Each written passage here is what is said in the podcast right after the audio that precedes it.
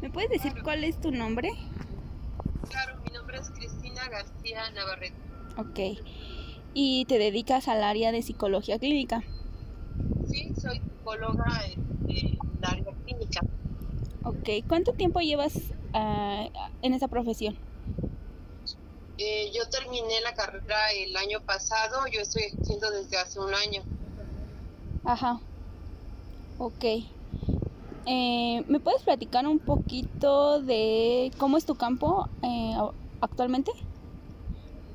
Sí, claro que sí. Eh, yo atiendo regularmente lo que es la psicología en línea y también presencial, pero más en línea. atiendo lo que es trastornos por depresión, por ansiedad, por estrés principalmente. Ajá. eh, supongo que trabajas independiente, ¿no? Sí, claro que sí, de forma independiente. Y dentro de esto, de esta área, ¿qué conocimientos has ejercido? Bueno, desde que inicié, bueno, desde que yo estaba en séptimo semestre en la carrera de psicología en la UNAM, yo entré a un programa que se llama CAPET, que es un tipo de atención psicológica ahí dentro donde nos permiten hacer prácticas de psicología clínica con supervisión, bajo supervisión de alguno de los profesores, tutores, y eso nos da a nosotros la pauta para tener un mejor entendimiento y una práctica directamente con el usuario. Eh, eso fue de ese tiempo, aprendí ahí lo que fueron las entrevistas, a, este, hacer una evaluación conductual.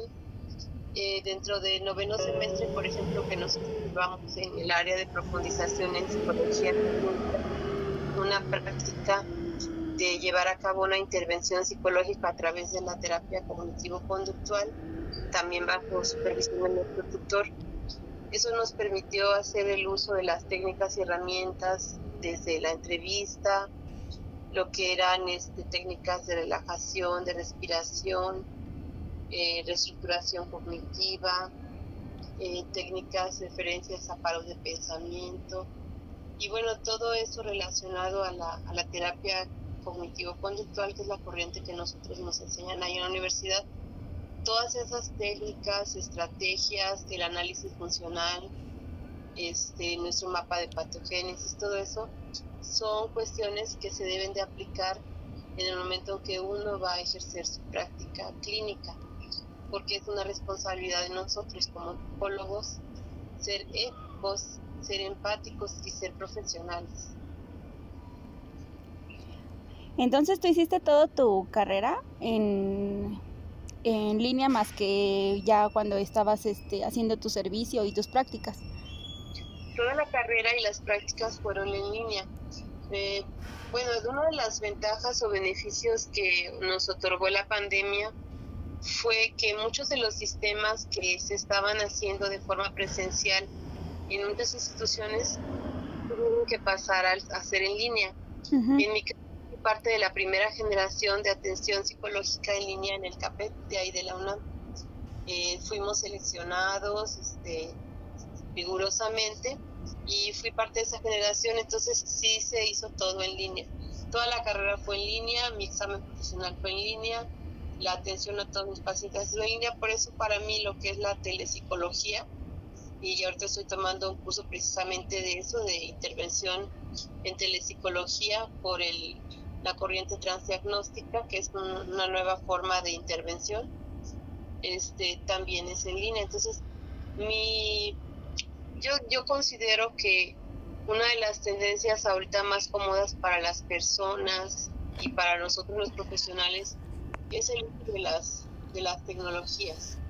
Y yo creo que eso nos da a nosotros como, como más amplio. ¿Por qué? Porque tienes la oportunidad de atender usuarios que nosotros no le llamamos pacientes porque paciente es alguien que no hace nada, ¿no? Entonces el usuario que es el que trabaja en su intervención eh, tengo usuarios que han estado en Chihuahua, yo me encuentro en, el estado de Guerrero, pero hay usuarios que han estado en Chihuahua, en Querétaro, Ciudad de México y otros municipios que no son aquí en el mío. Entonces, sí, esa, esa parte yo creo que ha sido bien aprovechada y fue a raíz de la pandemia y yo creo que es algo que ya llegó para quedarse.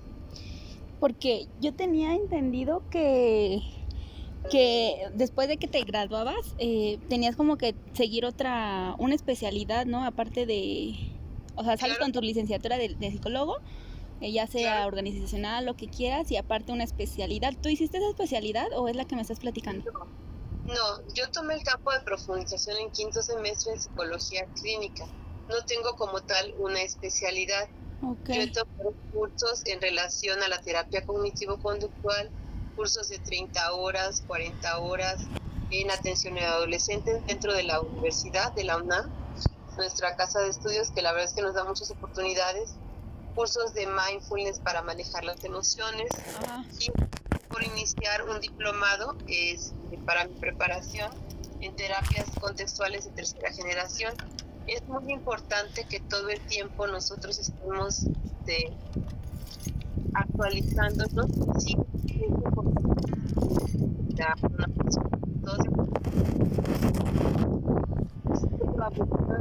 todo ayuda, sin embargo, aún si tú terminas la licenciatura, siempre aprendes la técnica, con que aprendas bien todo lo que ahí te enseñan los maestros y realmente hagas tu práctica. ¿Por qué? Porque aquí habla del compromiso que tú como estudiante tienes. Es decir, había algunos compañeros que quizás en el noveno semestre se les hacía fácil, digo, bueno, tengo que buscar un paciente, pues bueno, le digo a mi hermano, a mi primo, a mi pareja, pero realmente, ¿qué puedes aprender cuando no es una, una práctica real, no?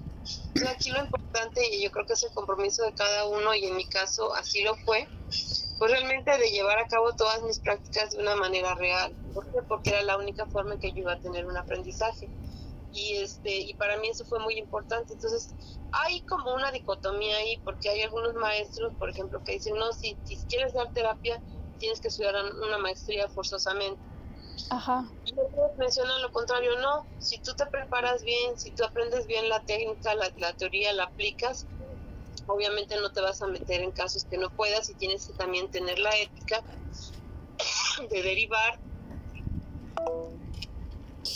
no manches colgué.